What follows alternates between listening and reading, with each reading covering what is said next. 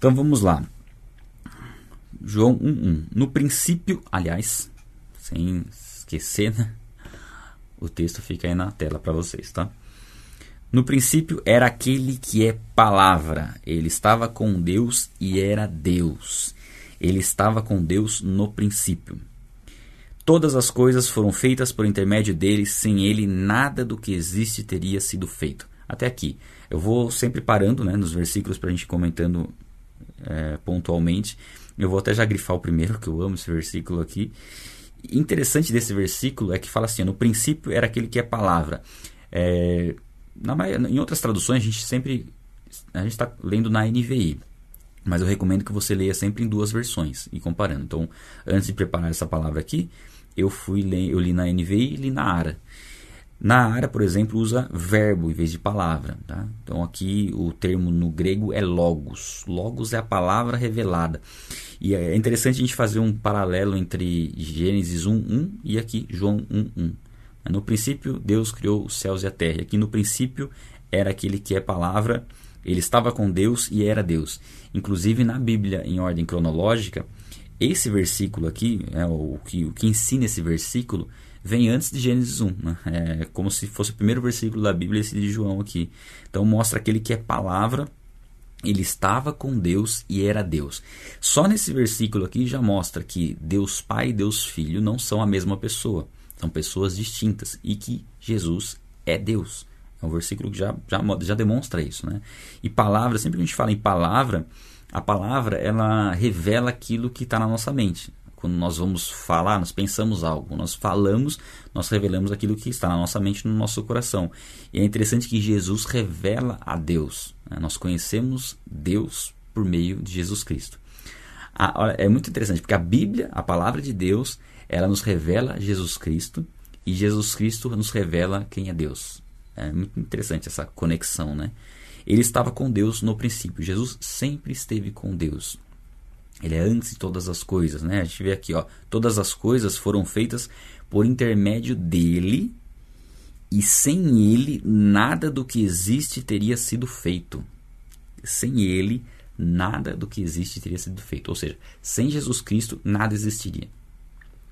É, a gente tem essa ênfase no Evangelho de João da divindade de Cristo. É algo muito claro. O Evangelho de João trabalha muito essa questão. A gente vai ver isso ao longo das nossas leituras. Nele estava a vida, e esta era a luz dos homens. A luz brilha nas trevas, e as trevas não a derrotam. Aqui o Evangelho também mostra muito essa dualidade, né? essa, essa oposição entre luz e trevas. Mostra que Jesus é a luz do mundo e a luz ilumina as trevas. E aqui fala que as trevas não a derrotam. Se a gente pegar depois a palavra no original, é também é, relacionado que as, as trevas não a compreendem, não compreendem a luz. É, quem está nas trevas não compreende a luz. E a gente vê isso muito claro no mundo, né? de uma forma geral. As pessoas não compreendem verdadeiramente quem é Jesus Cristo. E Jesus veio para nos mostrar, nos revelar, principalmente a maldade que há nos nossos corações. É, se a gente for pensar aquilo que nós passamos a conhecer a partir do momento em que nós conhecemos a Cristo, uma das coisas é conhecer a nossa própria maldade. É reconhecer e olhar para nós e ver como nós somos sujos, como nós somos maus. Algo que nós não tínhamos condições de ver porque nós estávamos no escuro. É só você fazer um teste. Se você tiver é, sujo, né, vamos, vamos, pensar no, no, seguinte: entrar num quarto escuro, pega um, pedaço de carvão e passa no braço. E tenta ver a sujeira. Você não consegue, porque não tem luz alguma ali. Você pode estar completamente sujo com, com carvão, mas a hora que você está, no momento que você está ali na, num quarto escuro, você não consegue ver. Quando vem a luz, aí você vê a sua sujeira. E aí a decisão é: vou permanecer na luz? Não tem como permanecer na luz. Tem como chegar na luz sujo, normal. Mas não tem como eu permanecer lá sujo, porque aquilo vai me incomodar. Então eu tenho que me limpar que acontece é que muitos voltam para as trevas. Percebem que estão sujos e para não ver a própria sujeira voltam para as trevas. É algo que a gente vai trabalhar bem no capítulo 3 isso daí. Surgiu um homem. Ah, eu vou deixar, eu vou grifar isso aqui também. A luz brilha nas trevas e as trevas não a derrotam. Eu vou grifando algumas coisinhas aqui que eu, que eu gosto de grifar para depois poder revisar e ler o texto só com aquilo que eu grifei. E eu grifo bastante na Bíblia também, ó, tá vendo? Tá tudo verdinho aí. Ó. Muito bem. Ah, surgiu um homem enviado por Deus chamado João, aqui está falando de João Batista. Ele veio como testemunha para testificar acerca da luz, a fim de que, por meio dele, todos os homens crescem. Então, João Batista veio preparar o caminho para Jesus. Ele foi enviado, ele nasceu antes de Jesus, né, um pouquinho antes, e ele era primo de Jesus. Né?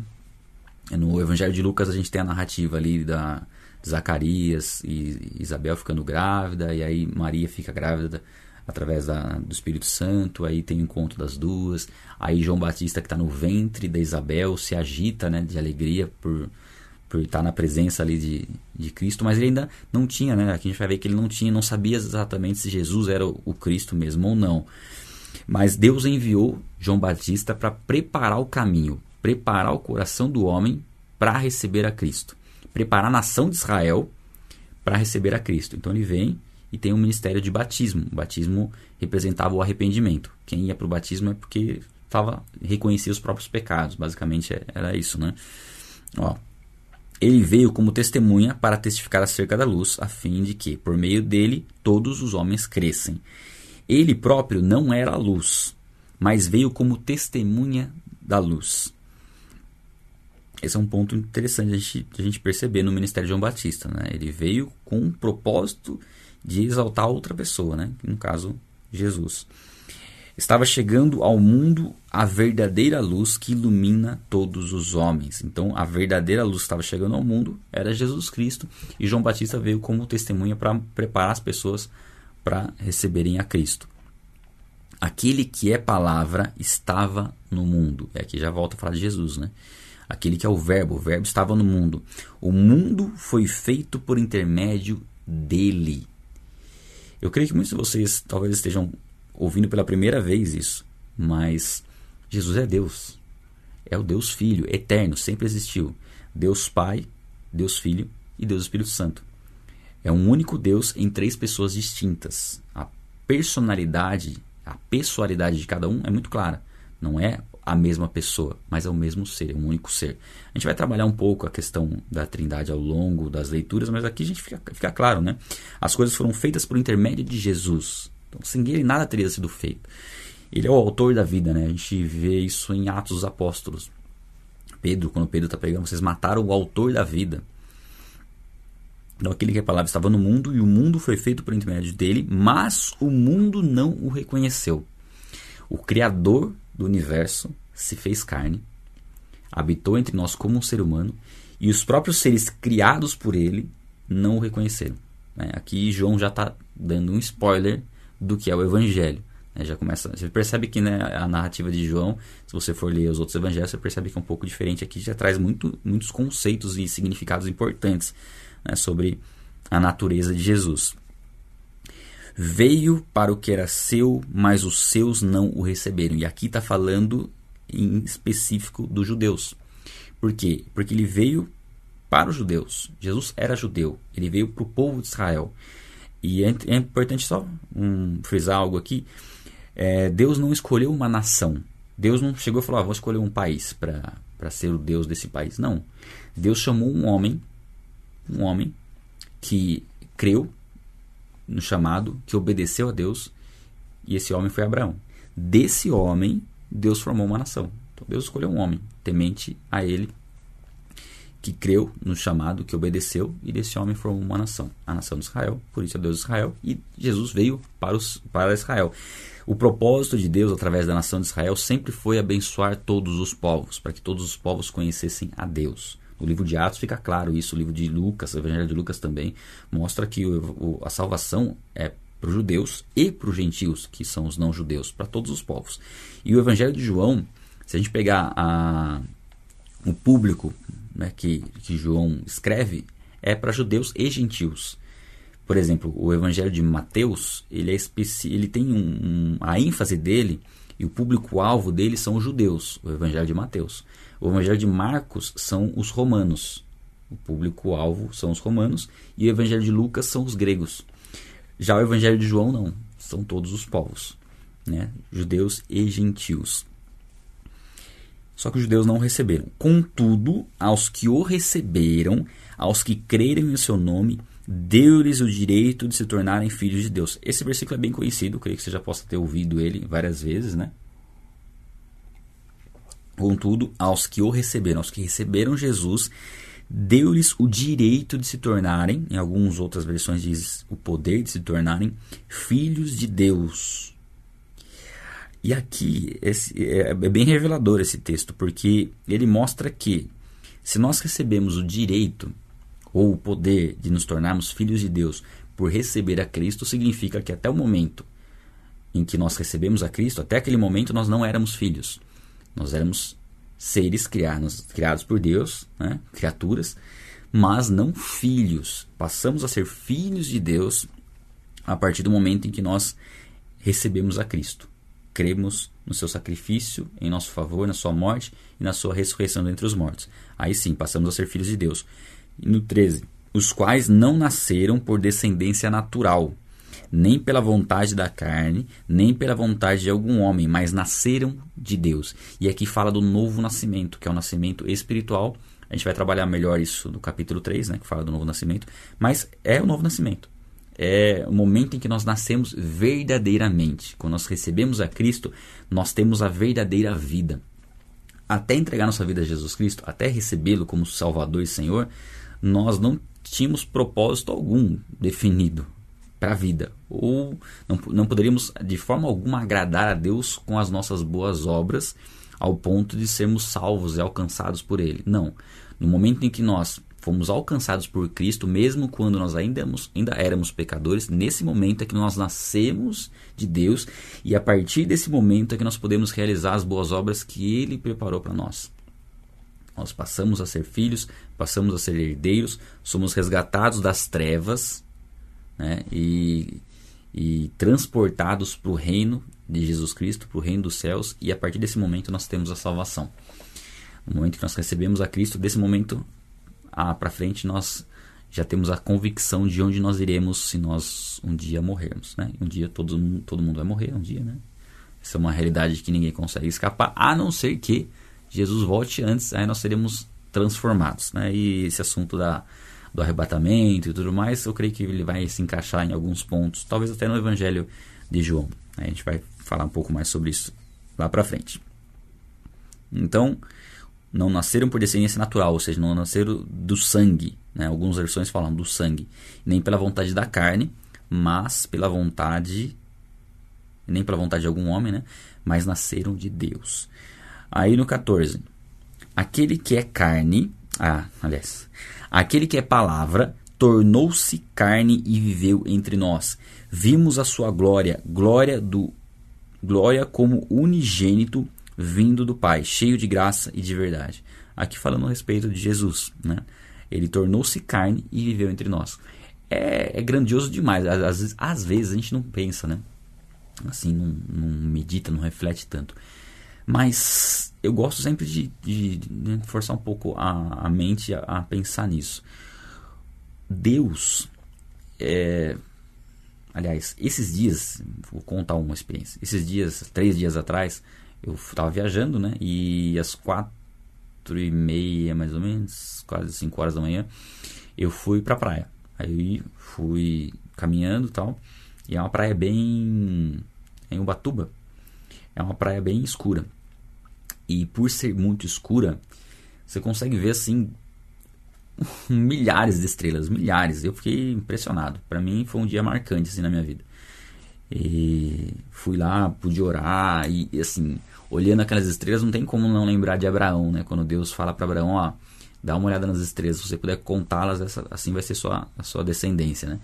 E não tem como não lembrar de Abraão naquele momento, né? De olhar aquelas estrelas e de ver a grandeza de Deus. Né? A grandeza de Deus que criou todas essas coisas, criou o universo.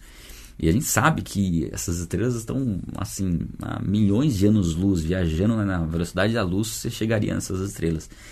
É grandioso demais a criação. E esse ser que criou tudo isso, ele se fez ser humano. Ele deixou a glória e para nascer como um bebê e viver entre nós com o propósito de nos salvar. É algo assim grandioso demais, né? E às vezes a gente esquece desse detalhe, né? Que é o Criador do universo que fez todas as coisas se fez como uma das suas criaturas. Né? Se sujeitou a uma natureza humana. Então é, é, algo muito, muito impactante quando a gente medita de maneira profunda nisso. Né? Saber o tamanho do amor de Deus em ter feito isso por nós. Né? E quando a gente lê isso, né? Aquele que a palavra tornou-se carne e viveu entre nós, foi algo real, ele viveu. E é algo que muda completamente a nossa visão em relação a quem Deus é, ou como Deus é. Né? Nós conhecemos a Deus através de Jesus Cristo. E aqui, ó, vimos a sua glória, glória do unigênito. Os, os, discípulos, os apóstolos, eles viram isso, eles conviveram com Jesus, né? Unigênito vindo do Pai, cheio de graça e de verdade. E aqui volta a falar um pouco de João, né? João dá testemunho dele ele exclama: Este é aquele de quem eu falei, aquele que vem depois de mim é superior a mim, porque já existia antes de mim. João Batista é mais velho que Jesus, né? ele nasceu um pouco antes, mas aqui João Batista já fala da eternidade de Cristo, já mostra Jesus Cristo como Deus, ele já existia antes de mim. Então, João testifica isso também. Ó. Todos recebemos da sua plenitude graça sobre graça pois a lei foi dada por intermédio de Moisés. A graça e a verdade vieram por intermédio de Jesus Cristo.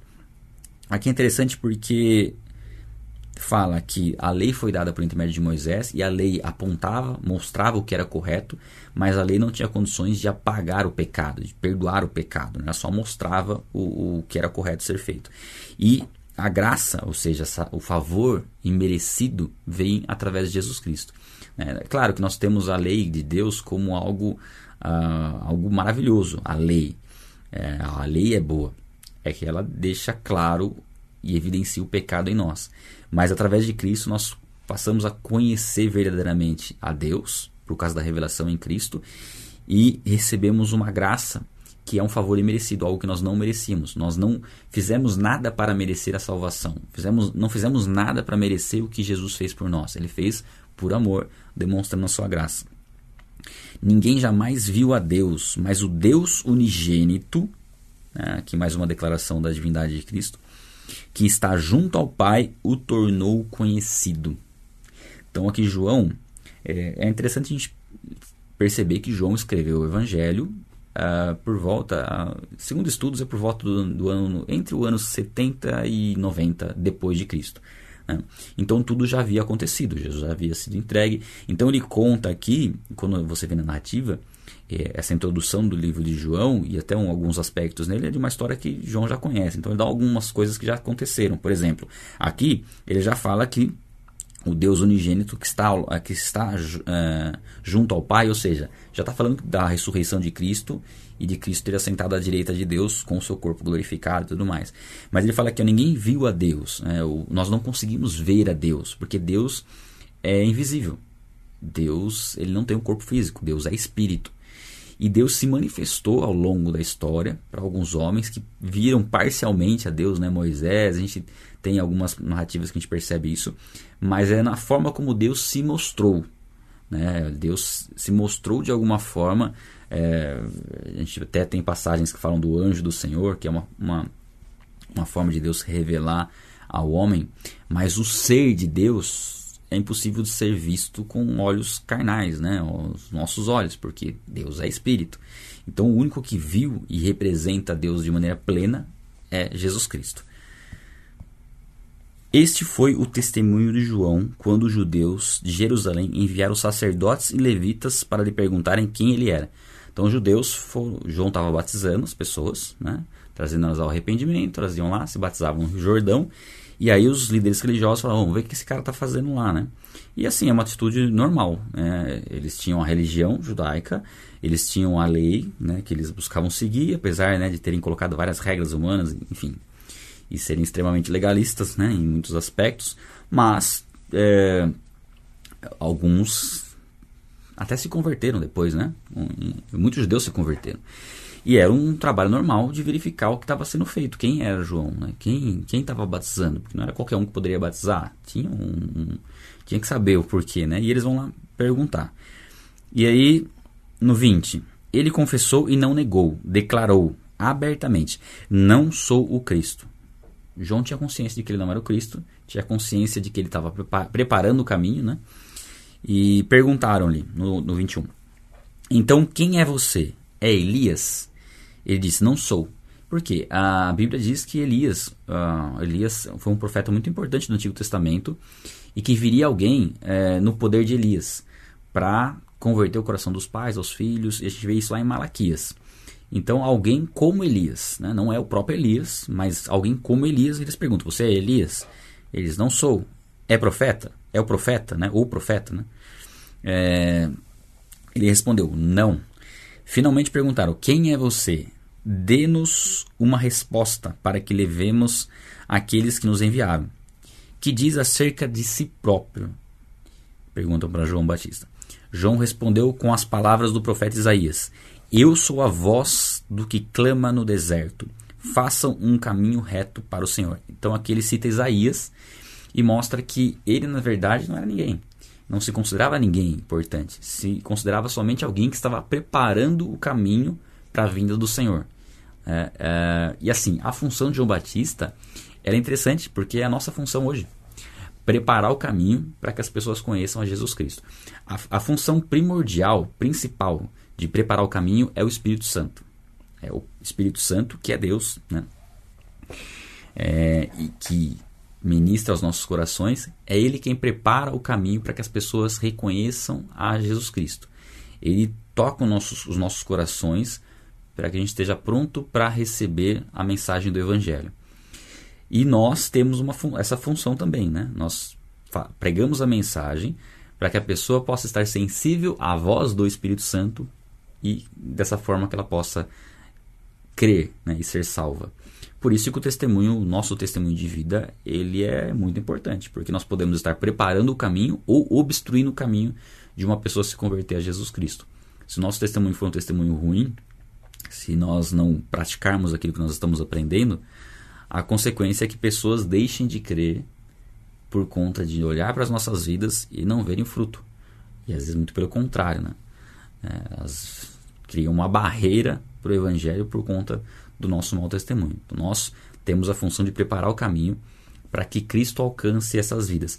E é interessante porque preparar o caminho, no contexto aqui bíblico, era quando um rei ia visitar uma cidade, algum local, e preparar o caminho era tirar as pedras daquele caminho, deixar as estradas ok lá para a visita do rei. E é um pouco nesse sentido que nós temos que, que pregar o evangelho, é ir retirando essas pedras para que o rei possa alcançar, alcançar o coração das pessoas. E assim, não significa que nós, individualmente, vamos tirar todas as pedras que estão no caminho entre Deus e essa pessoa. Mas algumas pedras nós podemos tirar. Outras pessoas tirarão outras pedras, e aí, como igreja, como corpo, num determinado momento, aquela pessoa vai ser alcançada. Né? Então, a nossa parte nós temos que fazer, e nós nunca sabemos quantas pedras faltam ser tiradas ali para que Deus alcance uma vida. Né? Uh, alguns fariseus que tinham sido enviados interrogaram-no: Então por que você batiza se não é o Cristo, nem Elias, nem o profeta? É legal também a gente ver. Opa, não mostrei para vocês aqui, né? Tá. Uh, voltar aqui. Alguns fariseus que tinham sido enviados interrogaram-no: Então por que você batiza se não é o Cristo, nem Elias, nem o profeta? É interessante que havia uma expectativa por parte dos judeus que, se alguém viesse batizando os, os próprios judeus, era porque essa pessoa era o Cristo. Então mostra que eles esperavam pelo Cristo, pelo Messias. E de fato, todo o Antigo Testamento, se a gente for ver, ele aponta para a vinda do Messias. Inclusive a salvação no Antigo Testamento é sempre foi em Jesus Cristo. Era na esperança da vinda do Messias. Era o temor a Deus, a salvação sempre foi pela fé, por crer em Deus. Como consequência de crer em Deus, se praticava a lei e se esperava a redenção através da vinda do Messias. Então, o Messias era aguardado pelos judeus, já no Antigo Testamento. A gente lê no, no livro de Atos dos Apóstolos é, sendo pregado o evangelho e a toda a base para a pregação do livro de Atos, né, que a gente vê ali, é o Antigo Testamento, mesmo porque o Novo Testamento não estava pronto ainda. Então, o Antigo Testamento aponta para a vinda de Jesus Cristo como Messias e os judeus estavam perguntando: se não é o Messias, por que você está batizando? Né? Se não é o profeta que viria e tal. João respondeu: Eu batizo com água, mas entre vocês está alguém que vocês não conhecem. Interessante isso, né? Entre vocês está alguém que vocês não conhecem. E de fato, quantas pessoas não conhecem a Cristo mesmo ele estando presente, né? mesmo ele sendo onipresente? Quantas pessoas não, não o conhecem? Ele é aquele que vem depois de mim, e não sou digno de desamarrar as correias das suas sandálias. Né? Desamarrar, amarrar a correia de sandálias era um, um trabalho é, de escravos. Né? Não era, ele diz que não era nem digno de fazer isso. Né? É, já mostrando a superioridade de Cristo. Tudo aconteceu em Betânia, do outro lado do Jordão, onde João estava batizando. Então aqui a gente vê todo, todo o testemunho de João falando do, da função e do propósito de vida que ele tinha. E quando Jesus é questionado sobre João Batista, ele diz que não há nenhum maior, nenhum, nem, ninguém nascido de mulher, nenhum ser humano maior do que João Batista. Ele coloca João Batista maior do que Abraão, maior do que Moisés, maior, maior do que Davi. Ele coloca João nesse patamar como, como pessoa, né? E a gente sabe que a vida de João foi uma vida totalmente entregue a apontar para Cristo. Era mostrar o caminho para as pessoas, né? E é uma função nossa hoje em dia, né? No dia seguinte, João viu Jesus aproximando-se e disse: Vejam, é o Cordeiro de Deus que tira o pecado do mundo. Este é aquele a quem eu me referi quando disse: Vem depois de mim um homem que é superior a mim, porque já existia antes de mim. Aqui ele repete aquilo que ele falou, fala né, da divindade de Cristo, que Jesus veio antes dele, já existia antes dele, e que viria para ser batizado, né? E assim, que é o cordeiro que tira o pecado do mundo, e aqui não está ensinando uma salvação universal, como se ele tirasse todo o pecado de toda a humanidade, mas mostra a questão do, do, do pecado que há no mundo e nos dá a possibilidade de ficarmos livres desse pecado pela fé em Cristo.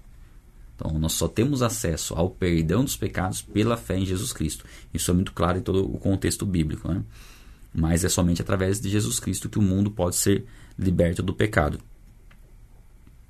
Ó, eu mesmo não o conhecia, aqui reforçando aquilo que eu comentei. Apesar de ter tido aquele encontro na infância, no ventre, é, a Bíblia não, não, não mostra e por, esse, por essa passagem fica evidente isso, que João não tinha convicção, não sabia ainda que o primo dele era de fato o Messias. Mas ele saberia isso através de uma direção que Deus mostrou para ele, que a gente vai ver aqui. Ó. Eu mesmo não o conhecia, por isso vim batizando com água, para que ele viesse a ser revelado a Israel. Ou seja,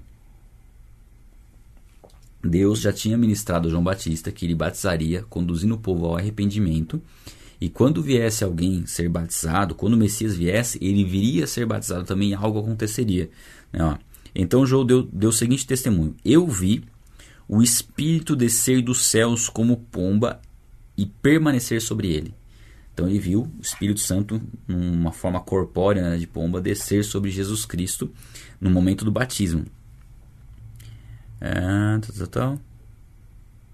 Ó, eu não o teria reconhecido se aquele que me enviou, Deus, para batizar com água, não me tivesse dito: aquele sobre quem você vir o Espírito Santo descer e permanecer, este é o que batiza com o Espírito Santo.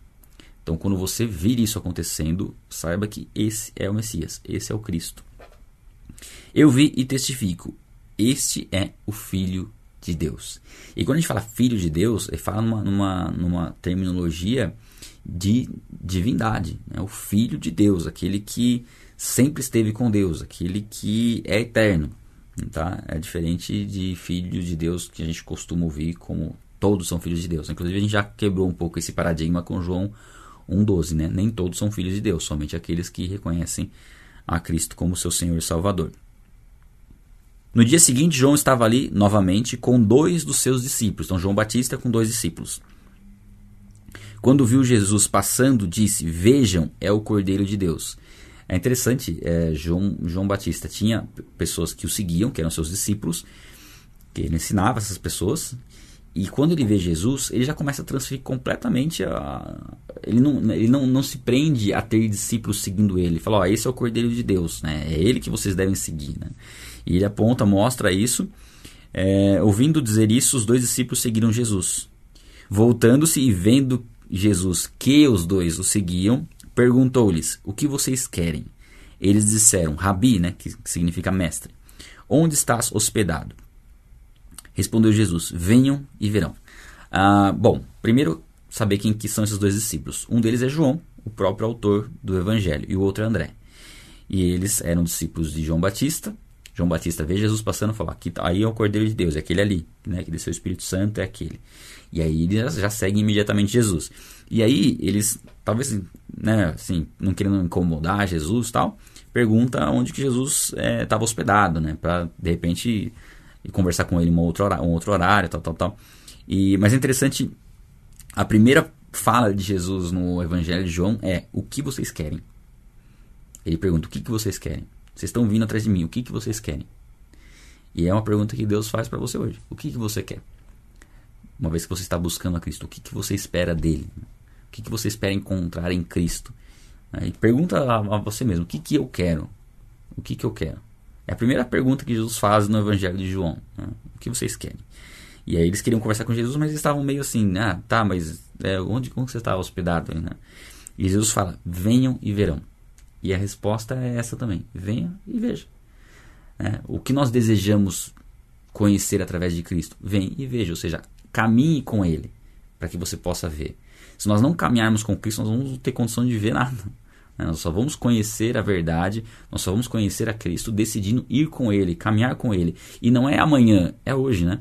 Aqui Jesus poderia ter falado, ó, oh, estou em tal lugar, dá um pulinho lá amanhã na hora do almoço. Não. Jesus fala, venha e passa o dia com eles. Então, isso nos ensina muito, né? Traz algo bem prático.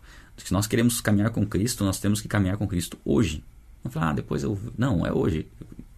O que você quer? Quer conhecer a Cristo? Quer ter sua vida transformada? Então venha e veja né, isso acontecer.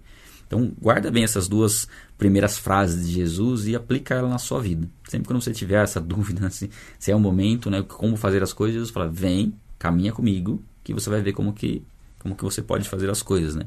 Como que eu vou agir na sua vida. Então, foram por volta das quatro horas da tarde, é, viram onde ele estava hospedado e passaram com ele aquele dia. Então, já foram os primeiros ali que caminharam com Jesus, né? Pelo menos de acordo com o Evangelho de João.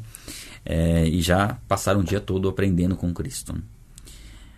É, André, irmão de Simão Pedro. Então, André e João foram, né? E André era irmão de Pedro. Era um dos dois que tinha ouvido o que João dissera que haviam seguido, é, dissera e que haviam seguido Jesus. O primeiro que ele encontrou foi Simão, seu irmão. Ele disse: Então, é, Aqui tá, tá. Então André, a primeira pessoa que ele encontrou depois que ele teve esse encontro com Jesus foi o irmão dele e foi a primeira pessoa que ele falou de Jesus. Interessante, né? Quando uma pessoa está cheia, ela quer falar aquilo para alguém. Né? Isso até mostra, se a gente não está falando de Jesus para ninguém, será que nós estamos cheios? Porque se nós estamos cheios, nós queremos falar. A primeira pessoa que ele viu na frente, ele já foi falar de Jesus para ele, que no caso era Pedro. É, cadê? E ele disse: Achamos o Messias. Isso é o Cristo, né? Messias é ungido e Cristo é ungido também, mas no, no grego. E o levou a Jesus. Jesus olhou para ele e disse: Você é Simão, filho de João. Será chamado Cefas, que traduzido é Pedro. Cefas é em aramaico, se não me engano. É, aramaico. E Pedro é no grego, que é traduzido Pedro, que significa pedra, se não me engano, também. Tanto Cefas, aramaico, quanto como Pedro grego significam pedra. É, isso mesmo. Então olha que interessante. André foi chamar Pedro e Pedro já foi de imediato ver quem era Jesus. Então André já fez um papel evangelístico aqui, né?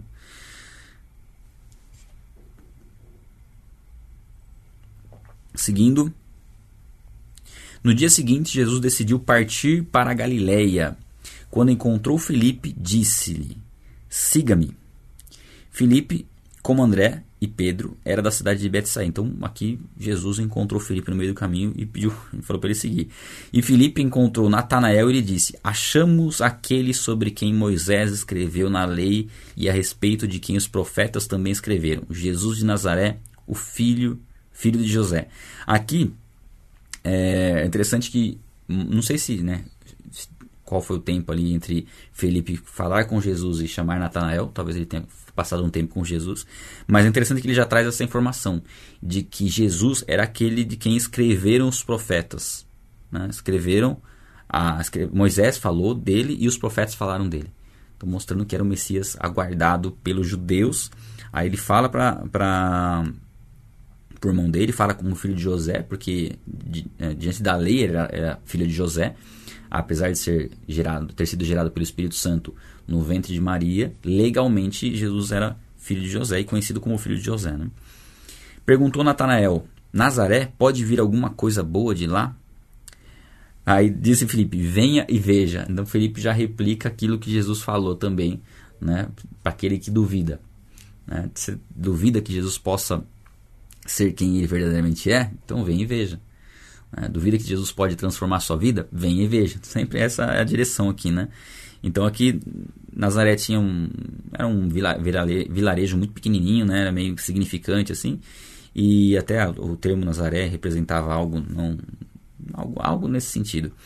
E, e aqui ele fala pode vir alguma coisa boa de lá, né?